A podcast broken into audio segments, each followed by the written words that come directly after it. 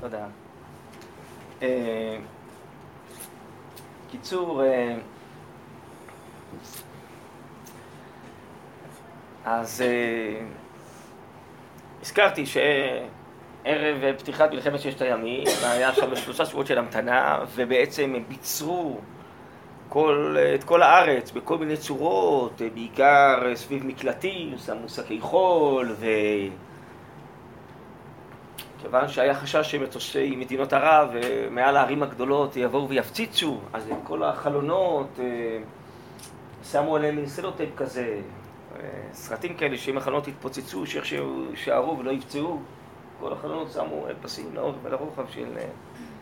זה מסקים כזה, זה משהו אחר כזה. יש היום גם כן דבקים כאלו, חומים כאלה, כמו נייר כזה, לא יודע, בקיצור. בכל הארץ אתה נראית ככה. זה היה ברור שזה לשרוד או לחדול, שלא ברור מה יהיו תוצאות המלחמה הזאת. ואז לוי אשכול, ראש הממשלה, נאם נאום בכנסת, ולא ברור בדיוק מה היה, אבל תוך כדי הנאום הוא התבלבל, הוא התחיל לגמגם, בקיצור, זה היה נורא, זה עוד יותר החליש את רוח העם. ו...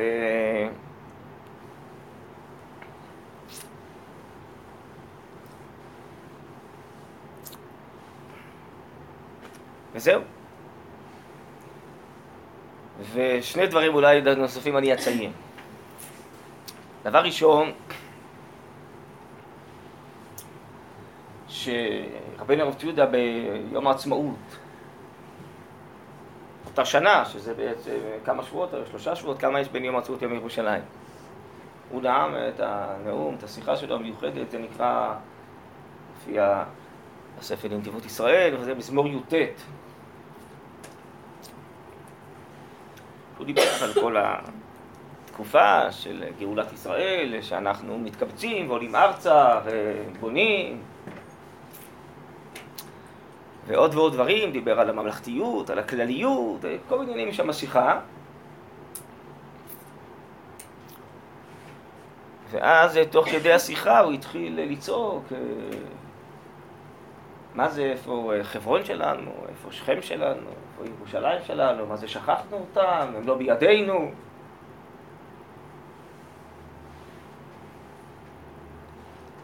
מין נזרקה בו נבואה כזאת, שפרצה המלחמה, אז באמת, תוך כמה ימים, תוך שישה ימים, כל אלה כבר היו בידינו, כמה שבועות אחרי זה. דבר שני, צבאי, שמי שהיה אחרי זה נשיא המדינה, אצר ויצמן, יש לו זכות גדולה, הוא היה מפקד חיל האוויר לפני מלחמת ששת הימים, אחרי זה הוא היה מפקד אג"ם, אגף המבצעים, לא משנה, אבל הוא הכין את כל חיל האוויר. היטב היטב למתקפה מוחצת, אם יהיה צורך. ואז כשהיה ברור שבעצם תפרוץ מלחמה, אז התקבלה החלטה בישראל לא לחכות.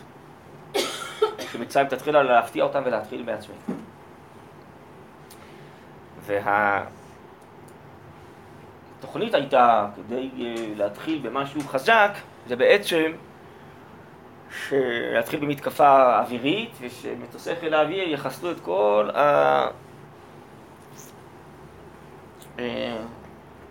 הטייסת המצרית עוד על הקרקע בהפתעה. וככה עשו.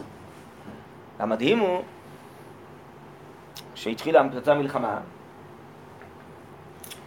ומה שנקרא היום דובר צה"ל, אני יודע מה, מדינת ישראל הרשמית וצה"ל שמרו על שתיקה, אם אני לא טועה, או עשרים וארבע שעות או שלושים ושש שעות, אני לא זוכר.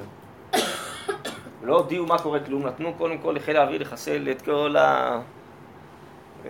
חיל האוויר המצרי על הקרקע, ורק אז עשו מסיבת עיתונאים וזה, מי שהיה אז הרמטכ"ל זה...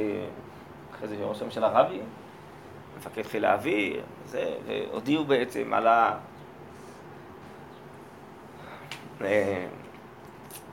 הפצצת כל חיל האוויר המצרי על הקרקע, אבל עד אז לא ידעו כלום. מה הכוונה לא ידעו כלום? זה פשוט... אני אספר לכם סיפור מהמשפחה שלי, מחותנים, שהם היו בסיני. הם...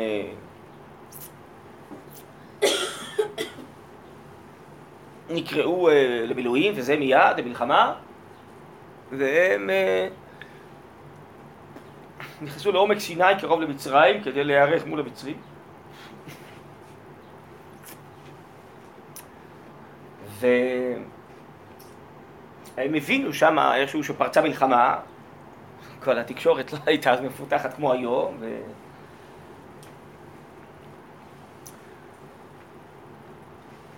אבל בעצם הם הבינו שפרצה מלחמה, והם ניסו, אני רוצה איזה טרנזיסטור או מה, אני יודע, הצבא, הצבא המפקדים עצמם לא ידעו בדיוק מה קורה, היה גם בלגן גדול בתחילת המלחמה, לא ידעו בדיוק מה קורה. אז הם ניסו לקלוט, טרנזיסטורים כאלה היה, וזה, מה, אבל הם א' ובכלל לא קלטו את מדינת ישראל, אבל גם מדינת ישראל הרשמית שמרה לשתיקה, אז הם קלטו את הרדיו המצרי. הרדיו המצרי היה שם ניסים ונפלאות, הם תיארו שם שהם מתקרבים לתל אביב, והם זורקים את כל היהודים לים, ובקיצור, הם חשבו שהם נשארו האחרונים שם, בעומק סיני, וכבר כל מדינת ישראל חוסלה. אתם מבינים? איזה... קצת להכניס אתכם להוויה של אותה תקופה, זה לא כמו היום, היום זה לא היה עובד ככה, אבל... כן, ושם באמת הוא הראה לנו פעם תמונה, כל הסיפורים כמו שהיה, שמתי שהוא, כל החיילים המצרים ברחו, השאירו את כל הנעליים וברחו, יש כל מיני תיאורים כאלה, אז הוא הראה לנו תמונה, צילב את כל הנעליים שלהם ואיך הם ברחו. אחרי שהם הבינו שבעצם יש פה מפלה של, של מצרים. טוב, ואז אחרי שעשו מסיבת עיתונאים ופתאום, אז כל רוח העם התרוממה פלאים, הייתה הצלחה כזאת היא אדירה, בעצם בהפתעה, אבל הלחימה המשיכה, המשיכה בגזרת סיני והנגב, שנכבשו חלקים נרחבים, אחרי זה עברה לאזור שומרון ויהודה, ג'ינין, מקומות אחרים שבעצם נכבשו. ורק לקראת סוף המלחמה, נכון, ולא זוכר, ביום רביעי, חמישי לא זוכר, התכנסה לכיוון ירושלים גם כן. ומתי הגולן גם היה שם באחד הימים, לא זוכר, כל הפירוט המדויק.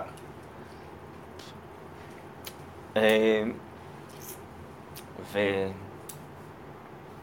אז התחילה רוממות רוח אדירה לעומת כל הפחד והייאוש, וזה זה התחלף בעוצמה רוחנית אדירה, אדירה. וכמובן, בסופו של דבר, השיא היה, וזה תיארו לי כל מיני אנשים מבוגרים בכל מיני קיבוצים כאלה, מה שנקרא חילוניים למהדרין, שבאמת כולם הלכו עם הטרנזיסטור באוזר, זה מה שהיה אז, האמצעי תקשורת זה היה טרנזיסטור, ו...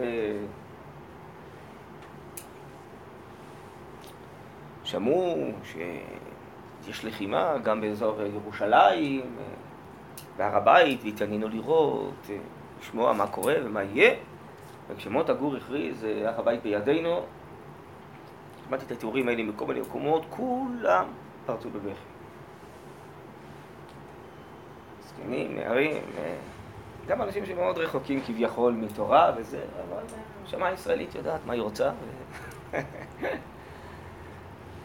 זה מה שהיה. עכשיו נחזור רגע אחורה.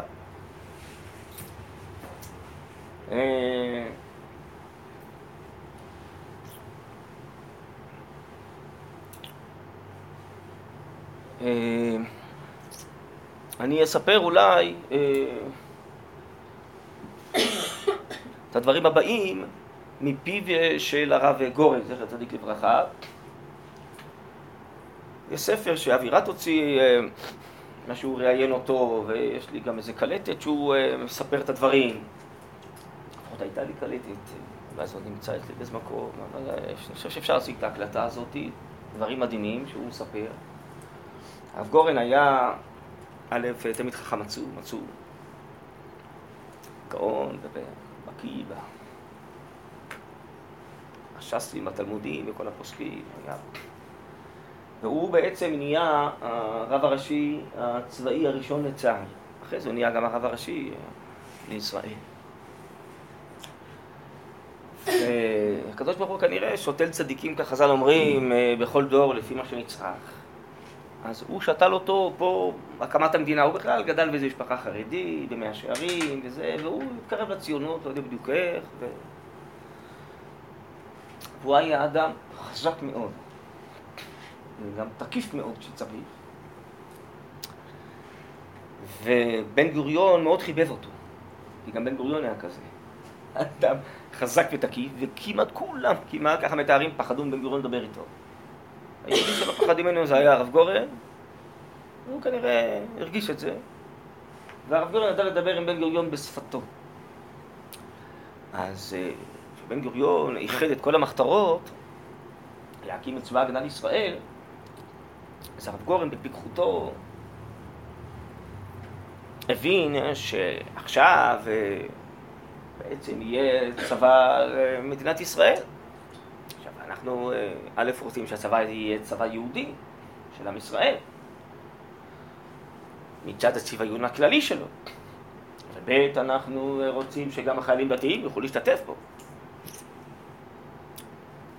אז זה ברור שהצבא צריך להיות מנוהל על פי ההלכה, על פי התורה, מה שכל אחד עושה בתוך הבית שלו, או אולי אפילו בתוך האוהל שלו, זה בעיה שלו, אבל מה שקשור לחוקי צה"ל והתנהגות המחנה כולו בשבת למשל, בימים טובים, חוץ ממה שפעילות מבצעית, של מלחמה, של פיקוח נפש, זה דברים אחרים, אבל בהתנהלות היומיומית, באימונים, ביומיום, אז הוא בא לבן גוריון, אמר לו, תגיד לי, אתה רוצה צבא אחד או שני צבאות? אתה רוצה צבא של דתיים וחילוניים או צבא אחד? ברור, צבא אחד, זה בן גוריון, באמת היה איש כללי, איש לאומי. אמר לו, תראה, לחילונים מותר לאכול כשר, לדתיים אסור לאכול לא כשר, אז הכל כשר. וכיוון שהוא היה גאון בתורה ובהלכה, אז א', הוא קבע מיד איך כל צד ינוהל, חוקי מטכ"ל. ולמשל, בפיקחותו הוא קבע שבמטבחי צה"ל יש רק בישול בשרי או פרווה. יש פקודה. אסור לבשל במטבחי צה"ל בישול חלבי. סיר עם חלב, עם גבינה, או לעשות במחבת, לא יודע מה, חביתה עם גבינה, אסור. למה? וזה הוא פתר תשעים ותשעה אחוז מבעיות הכשרות. בצה"ל, כי מי שיודע, בהלכות מאכלות אסורות, בהלכות בשר וחלב וכו', הבעיה היא בעיקר שמשהו נטרף על ידי זה שבישלו בכלי חלבי, בשרי או הפוך, בעצם במשהו שיותר מיד צולדת בחום גבוה. אם לא, אז אפילו מתערבב, אז שוטפים בקר ודיון. אז עד היום זה ככה. אין בישול חלבי בצה"ל, אין כזה דבר. אין בישול פרווה, לא יודע מה, כל מיני תפוחי אדמה ותוספות וזה, יש בישול בשרי, של חמי, של בשר, וזה. אין כזה דבר בישול חלב בצה"ל. יש חלב, אתה רוצה לשתות כוס עם חלב, וזה, גם יש יותר מאשר פעם, אבל בישול חלבי אין. ביניהם כן, כל מיני מוצבים קטנים, מקומות קטנים, שכל אחד עושה שם מה שעולה על רוחו, ואי אפשר לשלוט בזה. וככה הוא בעצם, בצה"ל, בשבת, לא, אין שום דבר, לא מתאמנים, ולא עושים שום דבר, לא אסור להזיז כלי בשבת. כלי צבאי, אז אדם יכול להיכנס לכלא, אז כלי צבאי בשבת לא לצורך. לפעמים נסים להתחכם, כאילו להגיד שזה לצורך, אבל... ובשבת אסור, אפילו הרמטכ"ל, הכי בכיר, לא יעיז להתחיל לאכול סעודה בליל שבת, בלי שהרב או איזה חייל דתי יעשה קידוש. אין כזה דבר. לא מתחילים סעודת שבת בלי קידוש. שבת, יש סעודות שבת, כן, כדת וחדים, שלוש סעודות, ולא כמו ביום חול, בחגים בכלל, לא מבית, לא מדבר, וליל הסדר, בקיצור, זה מדהים. בצה"ל, ברוך השם, זה מדהים, הם מנסים עכשיו לפגוע בזה כל הזמן, אבל בעזרת השם זה ככה יהיה, כי זה עם ישראל, זה... טוב, אבל לא ניכנס לזה עכשיו, ככה הוא יישד את זה. ו... אספר לכם עוד משהו שהוא הכניס, אבל זה אני אספר לכם דרך דבר נוסף, ש...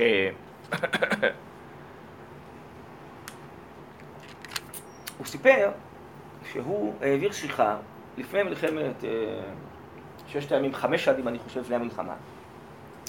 העביר שיחה, כיוון שהוא כבר היה אז רב צבאי, העביר שיחה באיזה בסיס של צה"ל.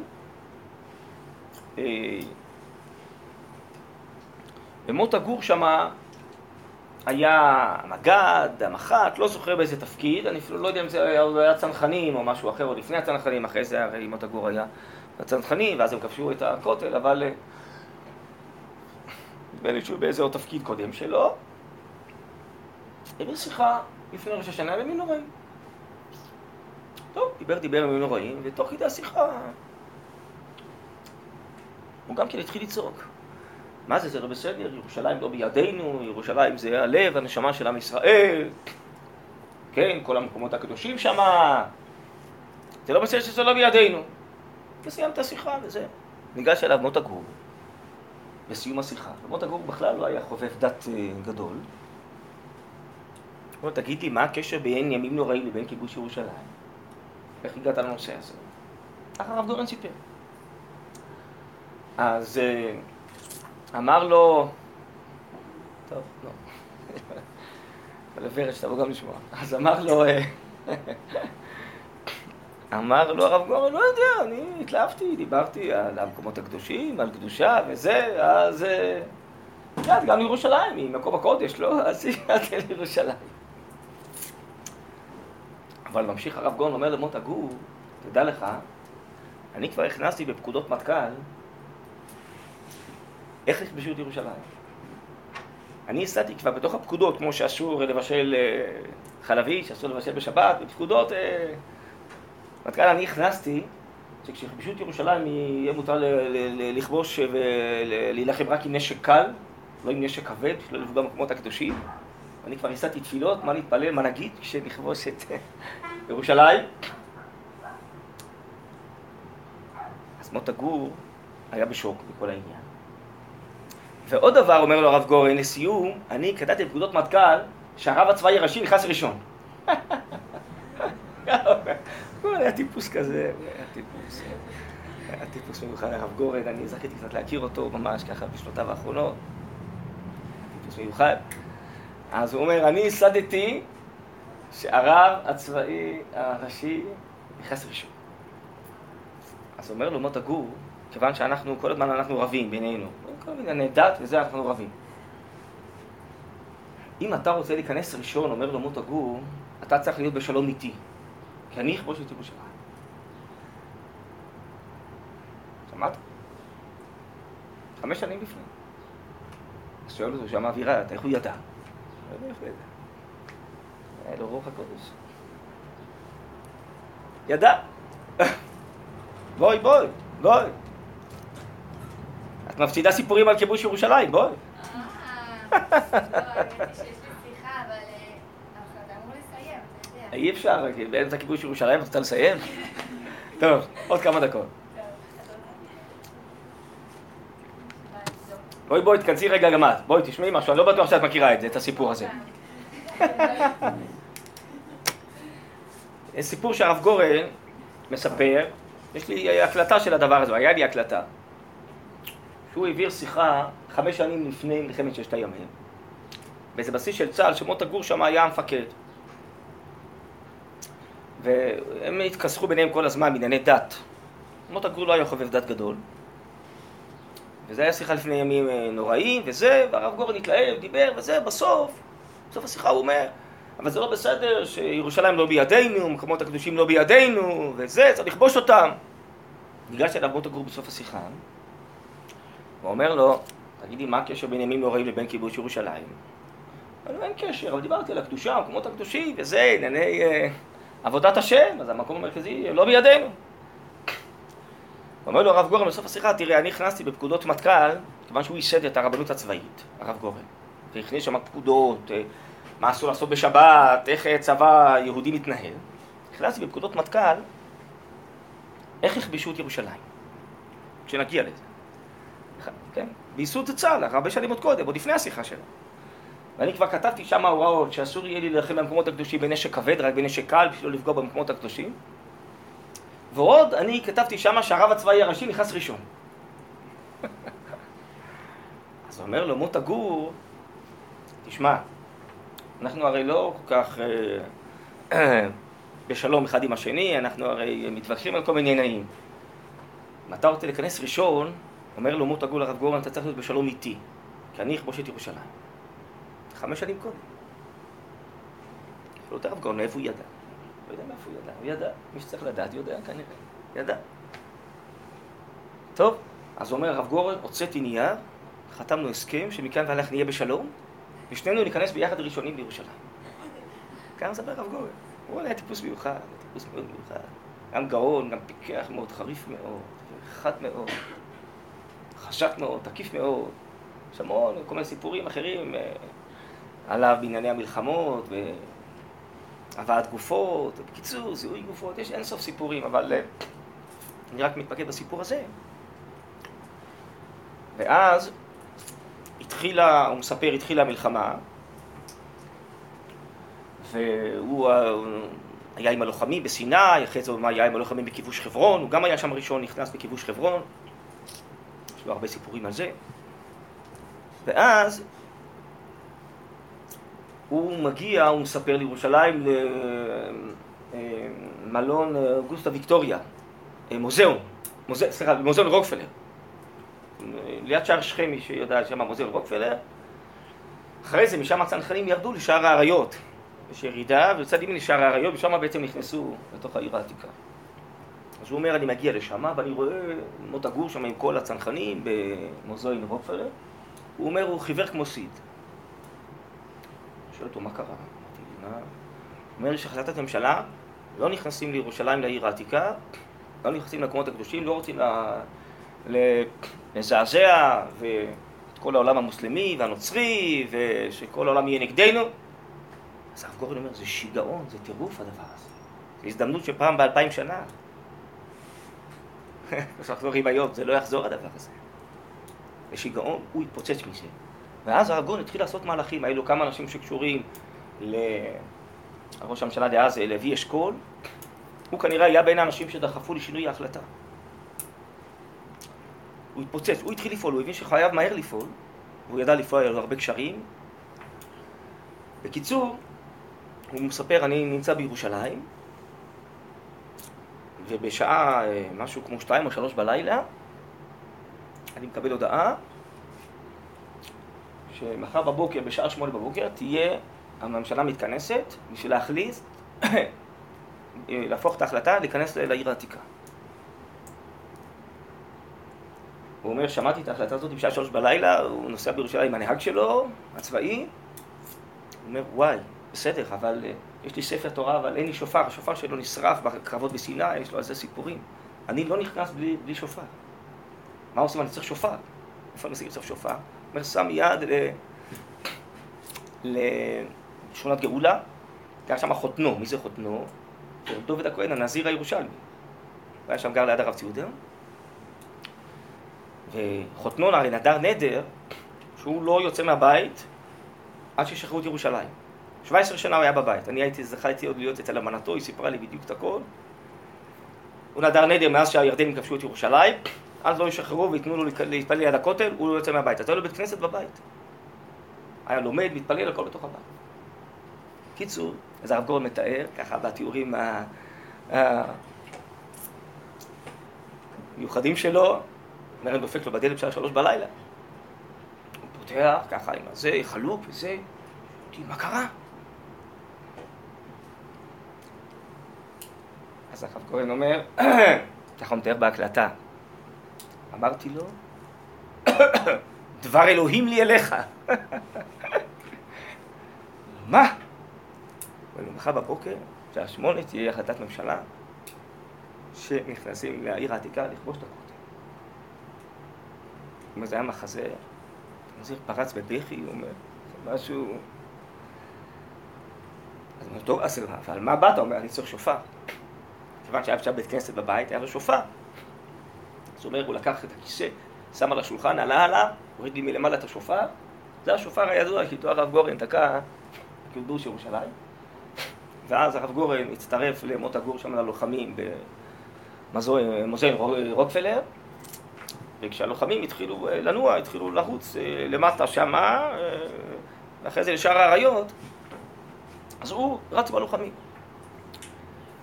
ואז הוא מספר, הוא בעצם רץ עם ספר תורה, עם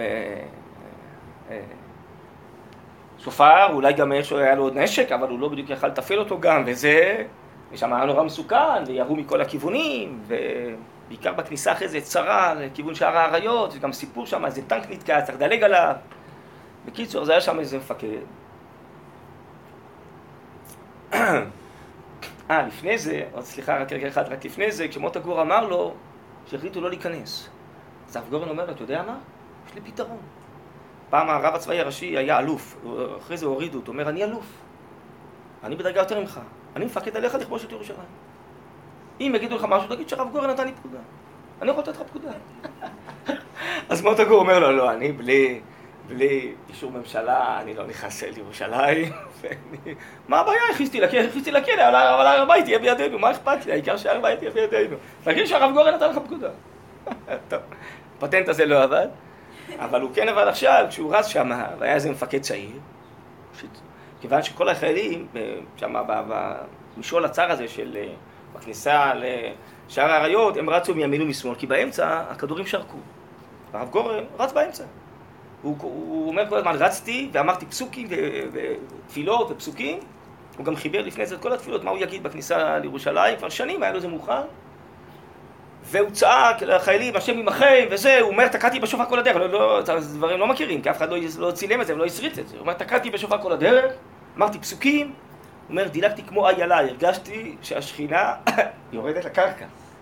שזה משהו, אומר, מישהו ראה אותי, אמר, דילגת כמו משהו אחד שלא בעולם הזה בכלל. הוא אומר, שלושה ימים לא ישנתי, שלושה לא בכלל לא ישנתי, הייתי בלי שינה שלושה לילות. אבל הרגשתי פשוט את ה... מה שהיה כאן וההיסטוריה, את השכינה יורדת לארץ. ו... בקיצור, אז המפקד צועק לי, הרב גורן, תיזהר, תרוץ בצד. אמרתי לו, ידידי, אני חירוש ירושלים רץ באמצע, אני לא רץ בצד, אני לא מפחד פה עכשיו, אנחנו גופים את ירושלים. אומר לי, בפקודה אתה רוצה? אומר לו, אין פקודה, אני... בדרגה מעליך, אתה לא יכול לתת לי פקודה. אני רץ איפה שאני רוצה. זה טיפוס מיוחד הרב גורן, זה משהו, זה אנשים כאלה, גיבורים, ללא חטא. אתה לא יודע, גם תלמידי חכמים, אנשי תורה, גיבורים. קיצור, ככה הוא נכנס. ומכאן ואילך, זה כל מה שאנחנו מכירים, שהגיעו בסופו של דבר בהתחלה, נכנסו למעלה, אחרי זה ירדו למטה, הם ניגשו מאיזה ערבי, שהוריד אותם למטה, ואחר לא יורדים למטה, והוא אמר לו בקיצור, טוב, אז מכאן ואילך הדברים ידועים. טוב, טוב, בסדר, אז נעצור עכשיו פה, ובלי יתר, אולי עוד נמשיך דברים אחרים.